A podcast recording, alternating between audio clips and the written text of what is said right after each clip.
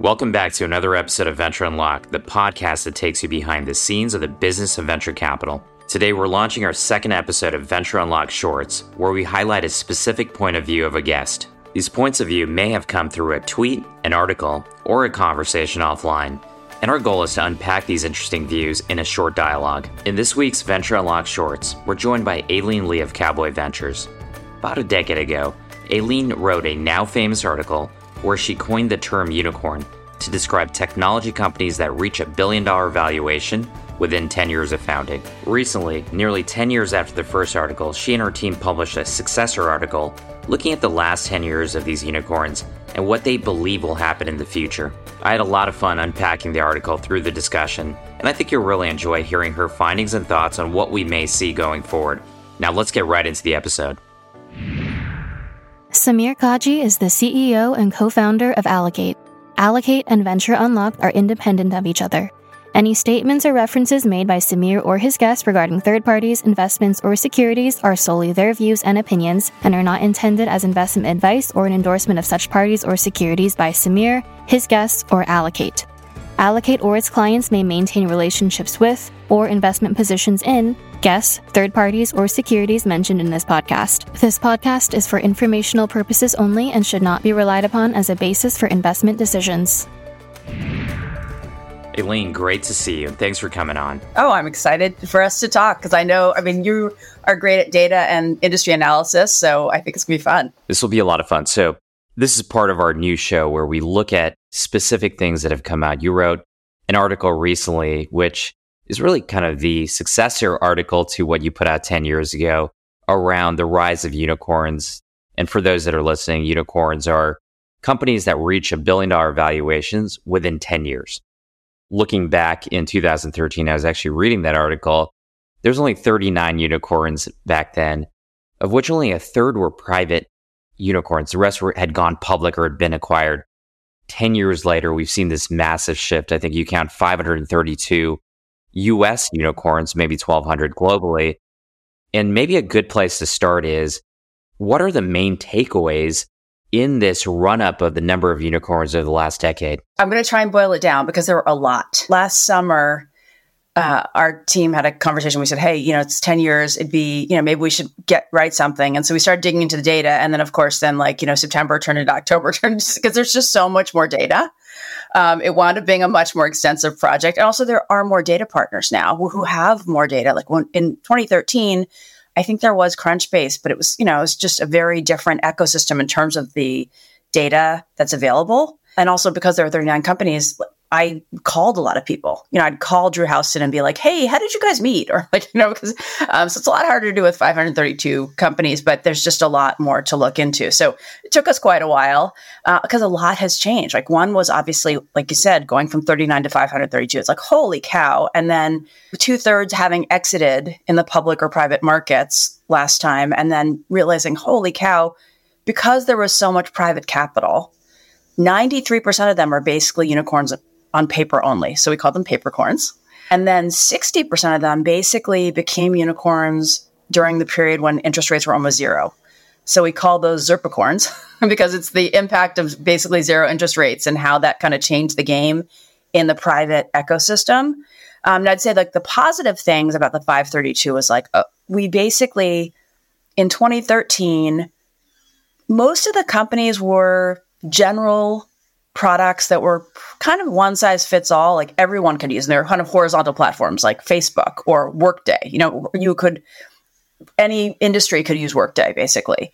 And when you look at what you see in the new crop, it's just these unicorns have spread. People have been building software in for climate, for nursing, for hospitals, for back office financial services, like just all kinds of sectors that basically were being run on old software, pen and paper, and didn't really have access to modern applications. I think that's part of what powered this total swing to enterprise was all these industry sectors and business processes that basically got new software in the past decade.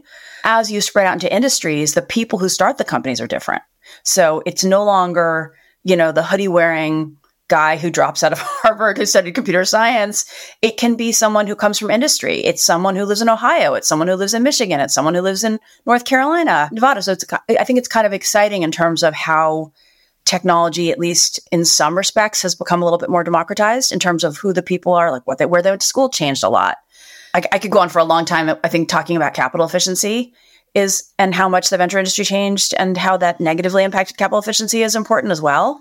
And, you know, as investors and allocators, you know, making sure that we're staying on top of our game so that venture re- remains an attractive asset class is important as well. What's really interesting, in, in, and I like the, the term Zirpicorn, looking at, you know, things like papercorns, which, yeah, you're right, 93% are, are still privately held and maybe we can throw in an COVIDicorn too, right? So companies yeah, that totally everybody being in front of a computer all day. COVIDicorn, I had not. I like that. That's good.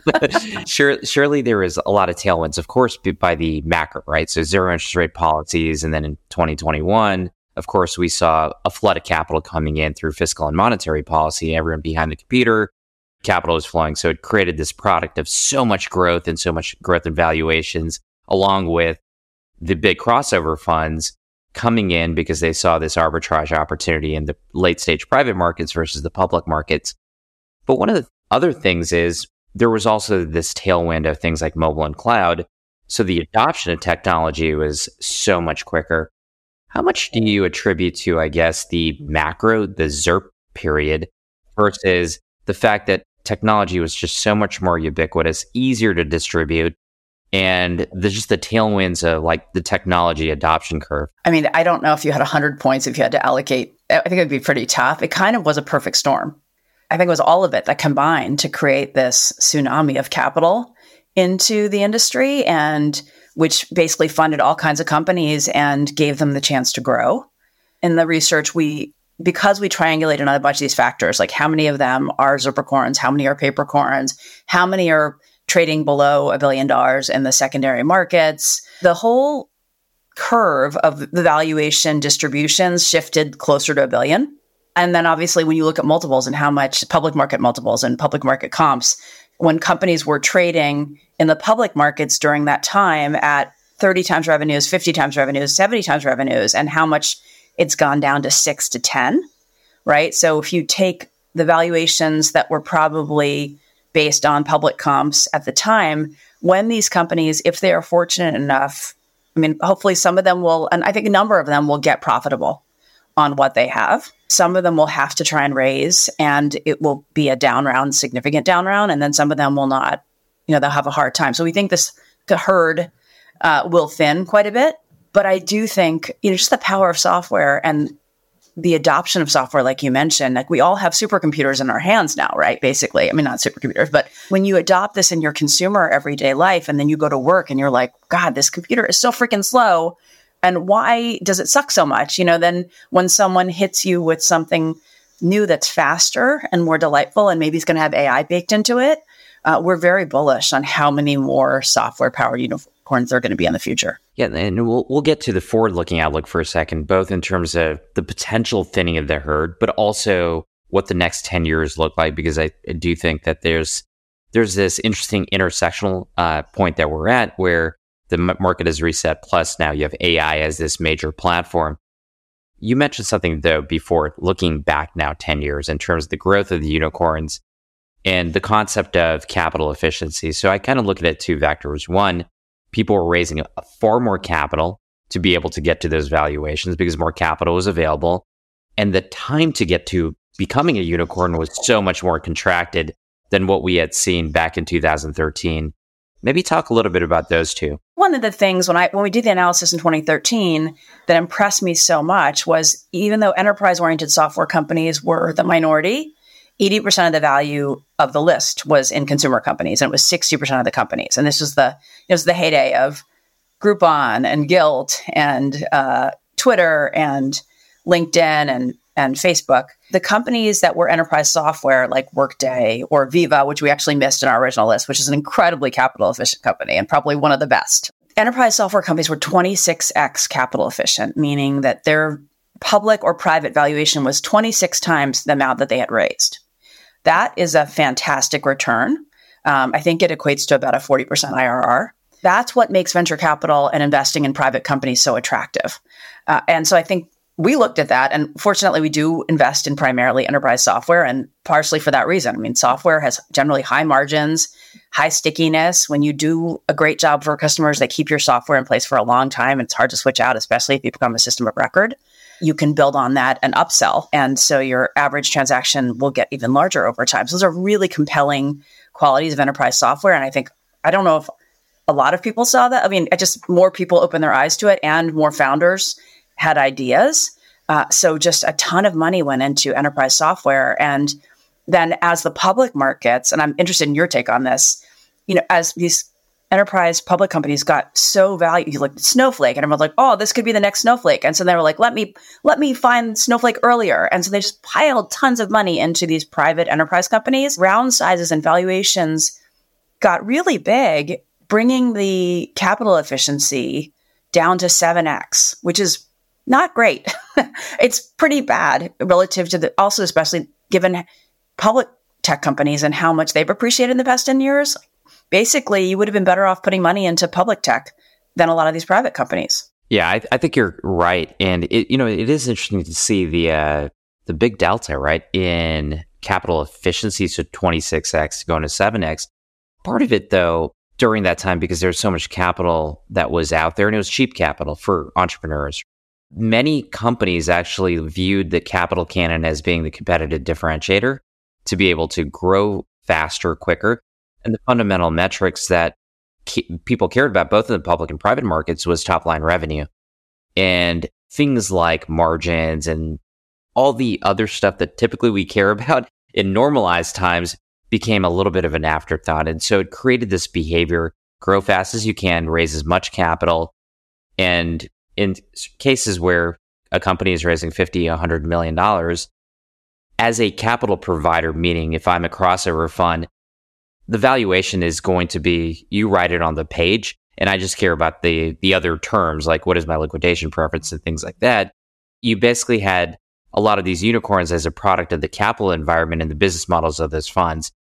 And of course that reversed over the last few years and you know one of the questions that a lot of people have is how do we think about things on a go forward basis? If I do the math, 532 unicorns that are out there, but 480 or so are still private.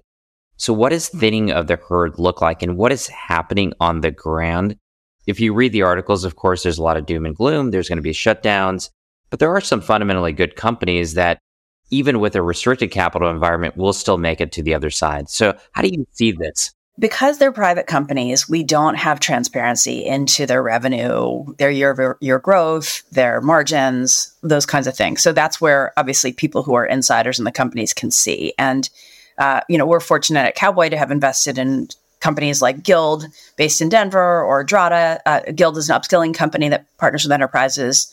Uh, Drata is a security platform that's based in uh, San Diego, and they are companies that raised during this low interest rate period, but fantastic, real revenue, real customer delight, great margins, healthy companies. And so I think those are examples of companies that will grow and thrive post this period. But I mean, we've been reading about it in the paper about these kind of abrupt shutdowns of companies that raised hundreds of millions of dollars.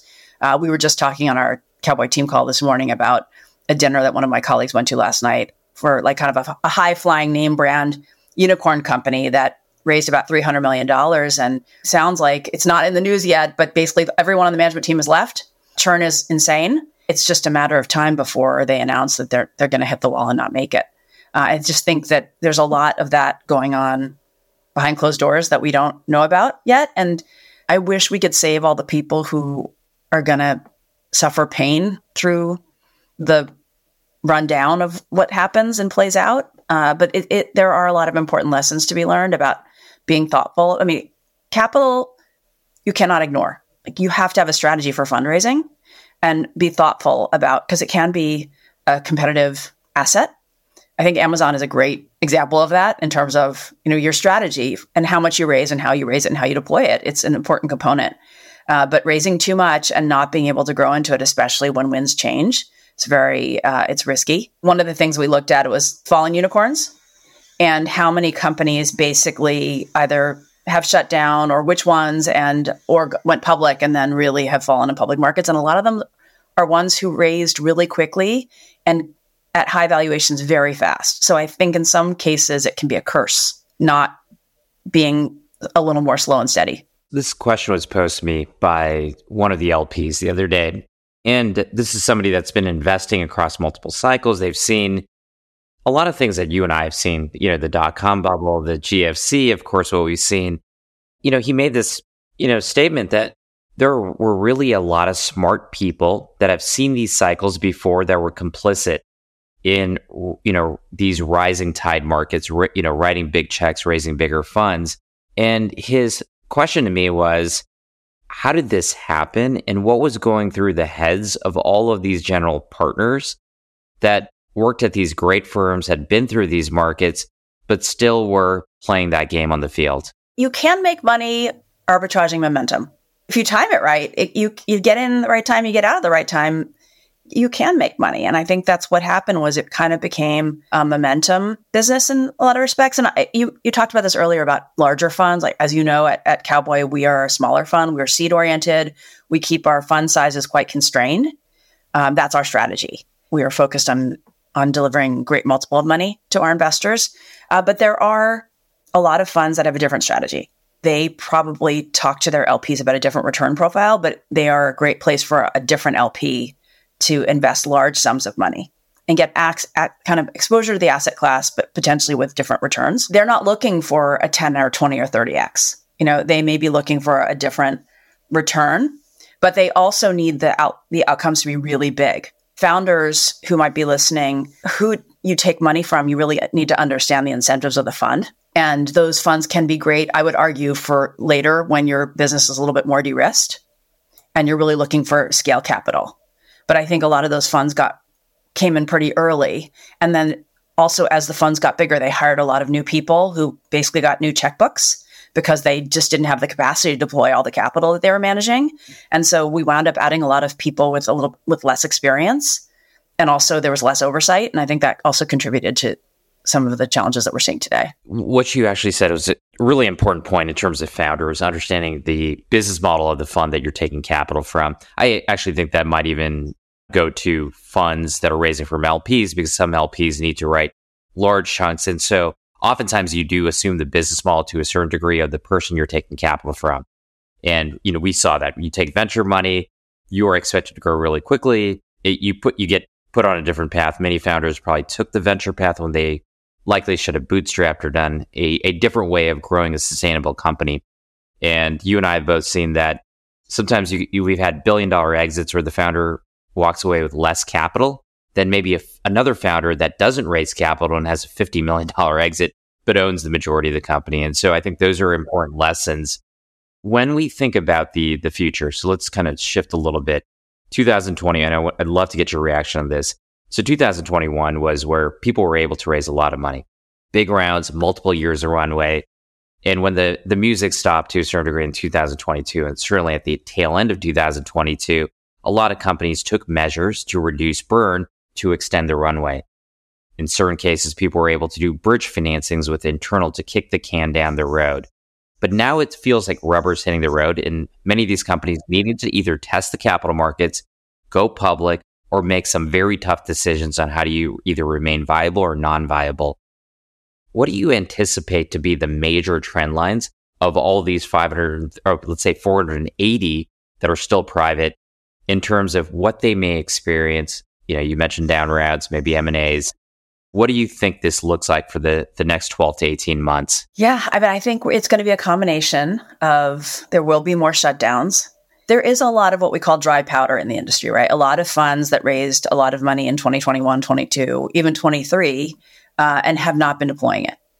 But my sense is versus prior downturns, they're not bargain shopping as much as they have in the past and thinking I can get a good deal on slightly damaged goods. I'm sorry to be so crass about it because I know these are people's jobs. And in the past, there's been opportunities to recap companies and then help them grow again. And I just don't see, I don't see it happening as much. It's funny. I was meeting up with some uh, lawyers at a at a law firm recently, and they were saying how they're seeing a lot of seeing a lot of sharp elbows around board tables, uh, a lot of people playing chicken. Sometimes it's the founder playing chicken with their investors. Sometimes the investors playing chicken with the founder, which is just like not pleasant. You know, they're cutting it really close. And so I think, unfortunately, in most cases, that's not going to lead to a good outcome. Uh, so there will be shutdowns, there'll be more layoffs, and we're, you know, we just read about it every week. Uh, there are a lot of, you know, people bulked up. We had this incre- incredible war for talent. People had lots of money. So I think companies did get kind of sloppy and maybe you know had a lot of people covering a lot of different fronts and this, they're going to use this period as a time to get a lot more efficient and a lot more focused and so there will be more layoffs. Hopefully there will be companies that are getting ready to go public and uh, we have a couple uh, that are working on it and hoping to be ready by the end of this year. So we'll have to wait you know for the right windows. A lot of them do have cash. Like they basically made cuts in 2023 to extend runway for another, let's say three, four years or get profitable in what they have so they, they can control their timelines. There will be companies that go public over time, but many of them are not going to be forced to go public because they actually can live a lot longer as private companies. Sorry, that was a very long answer. No, I, I, totally agree with that. And, you know, there's not one size fits all. And the thing that I have also seen, and I think it's really important. So, number one, there's a lot of dry powder. We know that in record amounts of dry powder. Now, the dry powder, you mentioned one thing. I see. I think the other thing also is important, which will be deployed over a longer period of time. So the fundraising cycles are no longer 18 months between the funds; they're going back to the two to three years.